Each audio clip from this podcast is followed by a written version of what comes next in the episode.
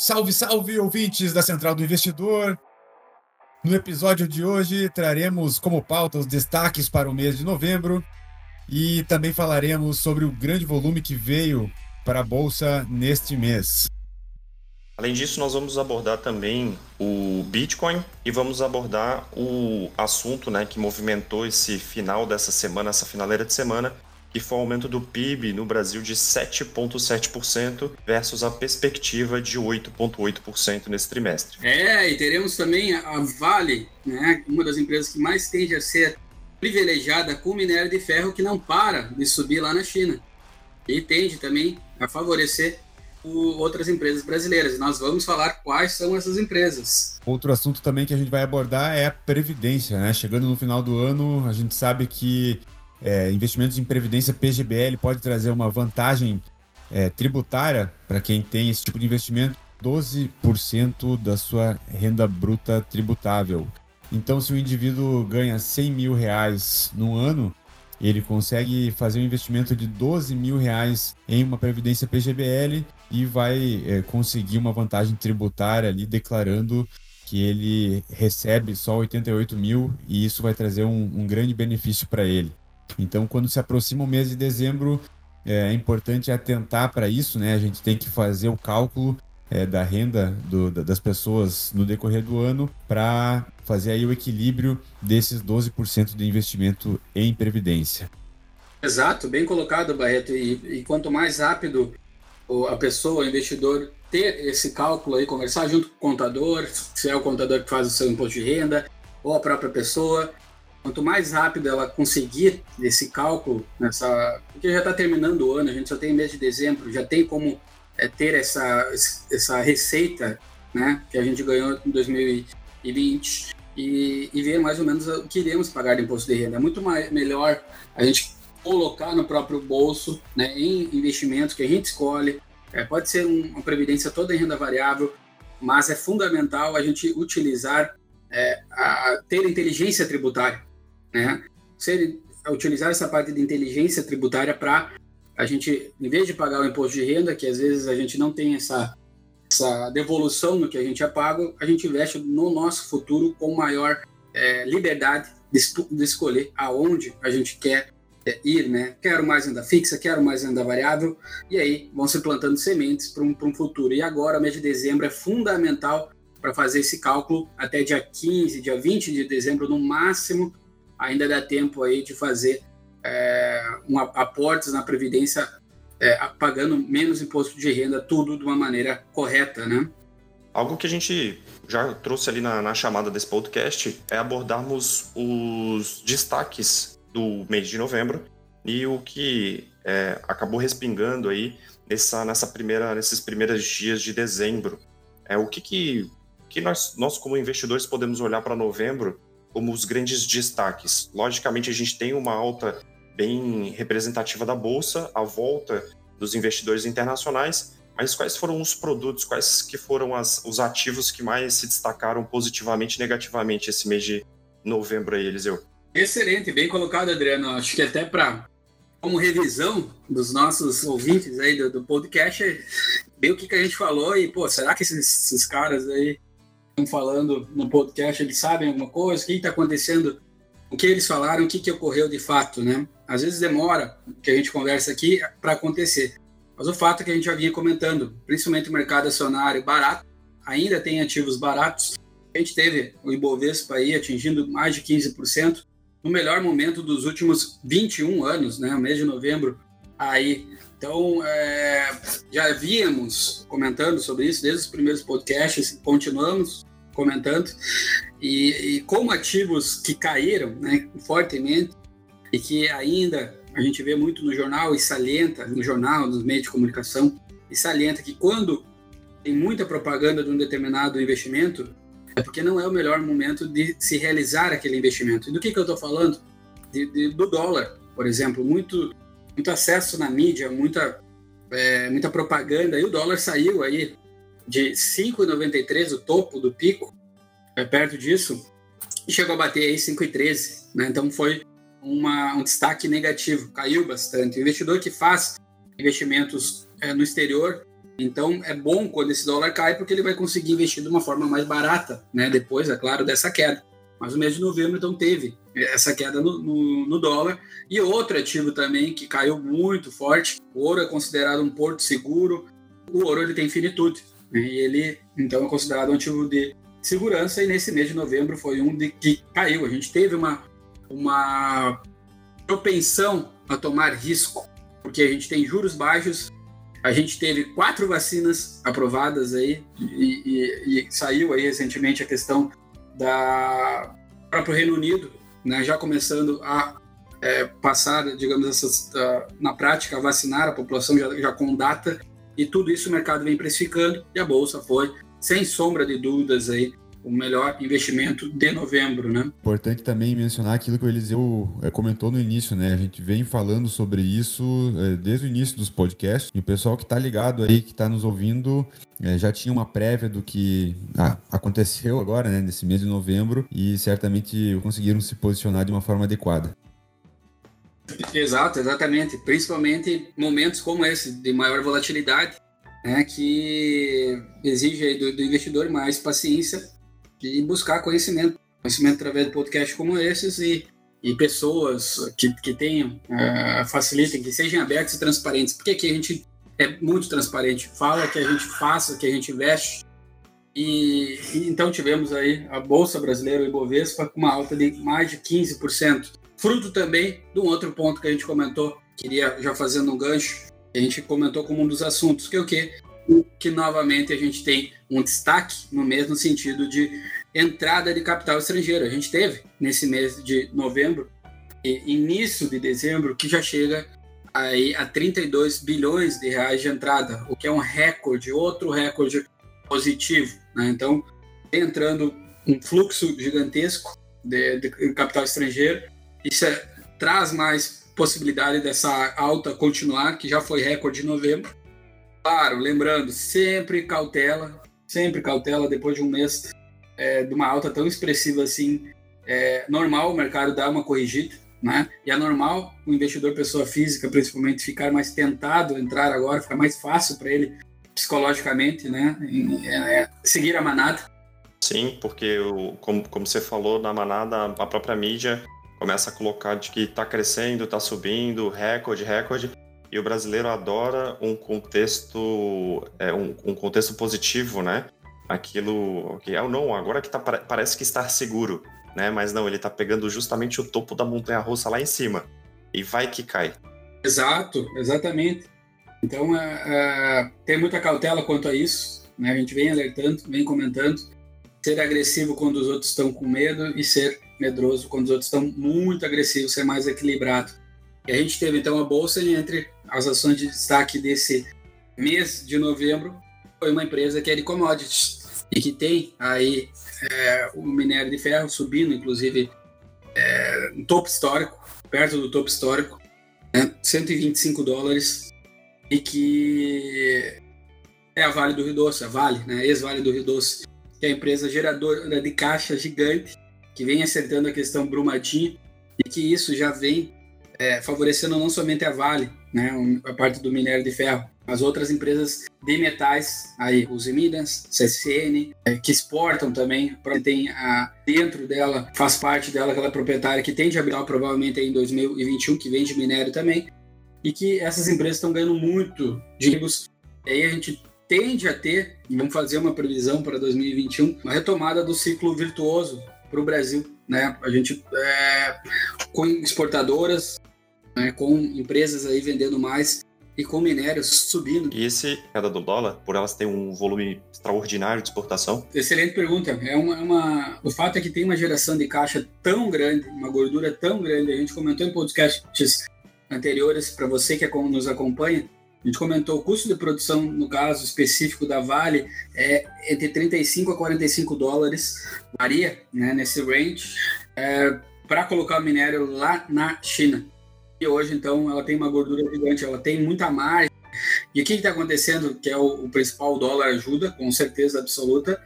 Mesmo esse dólar aí é 5,15, 5,13, que é o, que está agora. Mas o fato é, é, é a questão de oferta e demanda, que é o principal. E os estoques de minério da China estão nas mínimas históricas.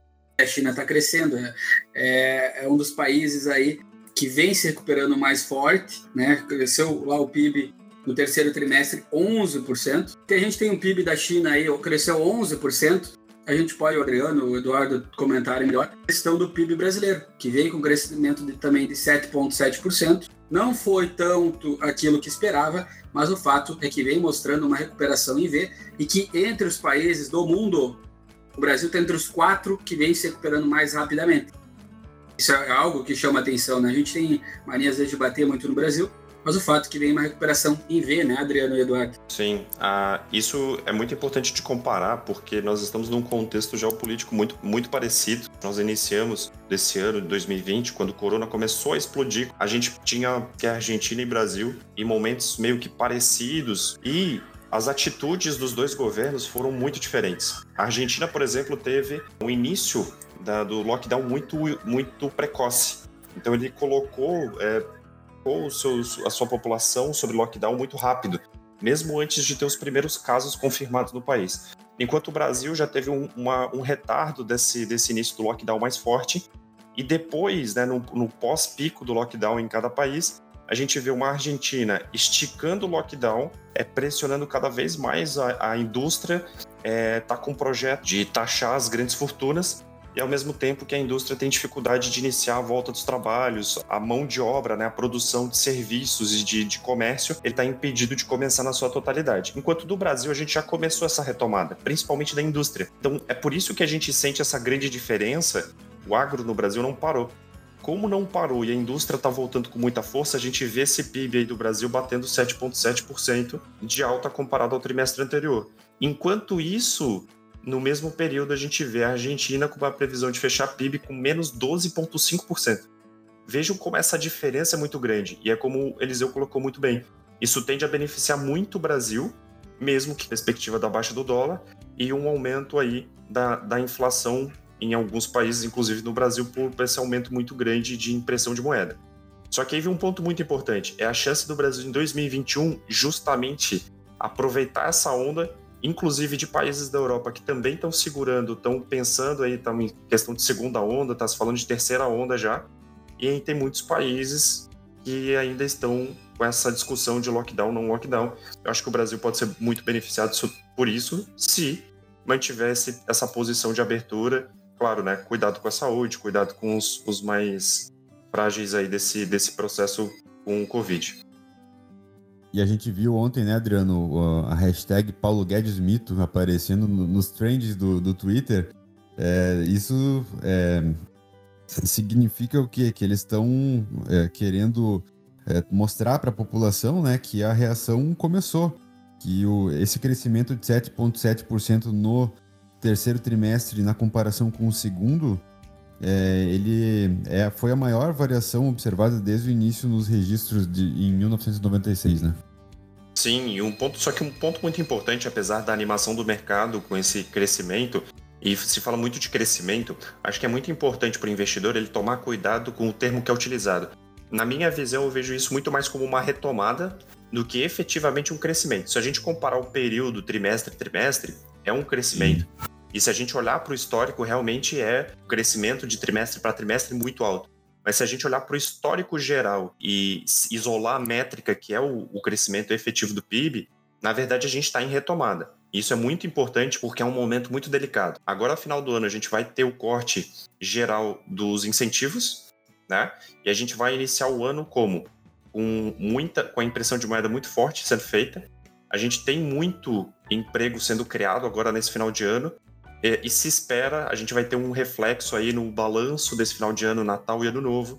Nós vamos ter uma noção do que realmente vai ser esse início de 2021. Exato, exato. exato. E essa impressão de moeda e esse aumento no preço trazem um ponto que também foi destaque no mês e que a gente merece aqui falar, que é a questão do Bitcoin. O Bitcoin subiu 30% em novembro. E aí, fruto de que, sobretudo, a gente sabe que o Bitcoin tem limitude, né? ele não vai passar mais de 21 milhões de Bitcoins a serem minerados. O pessoal estima ao redor de 2040, 2040 e poucos para serem minerados, todos estarem à disponibilidade. Mas a alta do Bitcoin vem fruto do que a gente comentou há pouco, que é essa impressão de moeda é, desenfreada por parte dos, dos, bancos centrais, essa inflação um pouco camuflada no Brasil, que a gente tem o GPM saltando 27% nos últimos 12 meses e que a gente tem um IPCA, que é o índice de inflação oficial, em torno de 13,5%. Mas o Bitcoin chamou atenção também, né? Dada essa alta e dada, sobretudo, efeito dessa impressão de, de, de moeda, né?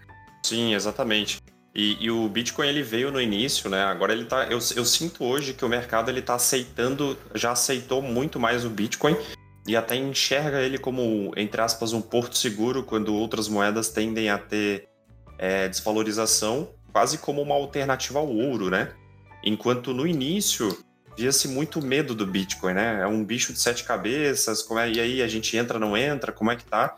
Então eu acho que isso eu falo, né, do, do investidor médio eu acho que está tendo uma aceitação maior. No, eu imagino que no próprio aí nos Estados Unidos, né, Eliseu, já é já é mais normal, né? Já é algo mais comum, inclusive como meio de como moeda de pagamento, né? Que no Brasil ainda nem tanto. Bem colocado, né? Isso é importante passar para o nosso ouvinte.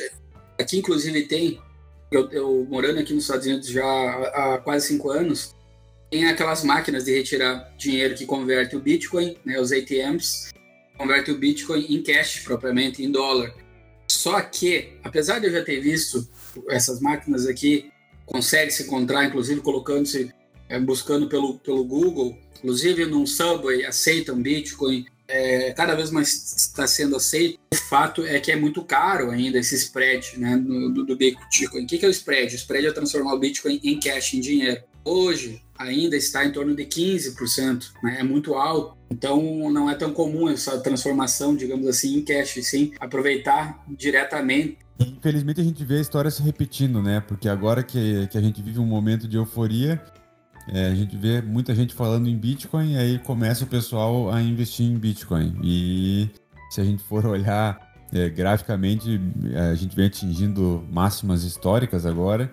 É, o pessoal fatalmente colocando a emoção em jogo, entrando na alta e certamente vai se apavorar depois. Então vamos manter o, o controle emocional aí, é, criar uma, uma visão de longo prazo que as coisas vão acontecendo. Dois pontos importantes aí, lembrando, que tu, que tu falou, Eduardo. Inclusive um relatório do BNB Paribas que em é, portfólios, né, em, em carteiras de investidores, é interessante ter 1, 2, 3%, até 3% do Bitcoin como forma de diversificação. Mas bem colocado o que tu falou. Mesmo ele tendo uma volatilidade alta, ele, ele tem uma, uma, uma correlação negativa, ele serve como proteção para ações e, e, outros ativos. Então, uma pequena mudança aí, pequena alocação, até 3% já tá, já é interessante, né?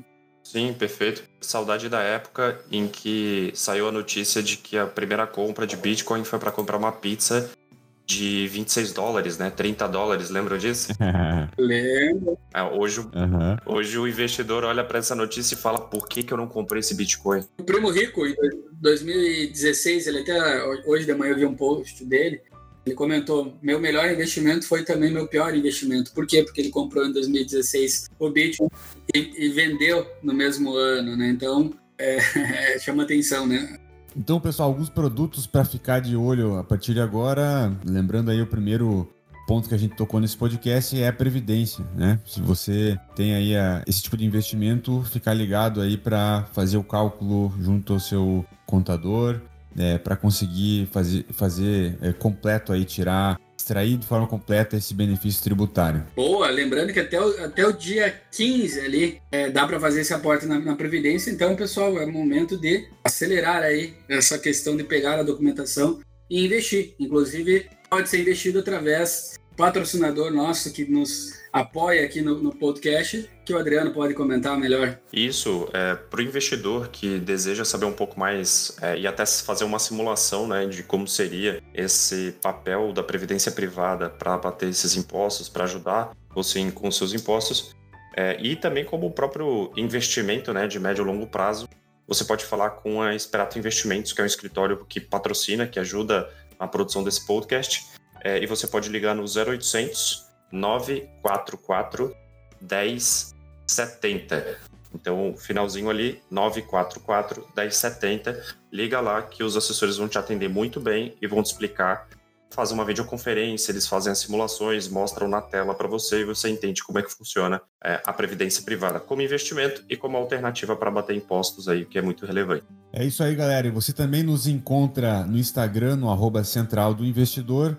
É, não esqueça de nos seguir aqui no podcast, você que nos consome pelo Spotify, é, siga a gente e compartilhe nosso conteúdo com seus amigos. A gente sabe que o conteúdo de investimentos é de suma importância para a vida de todo mundo. Por enquanto, ficamos por aqui. Nos vemos no próximo episódio. Um abraço e até mais.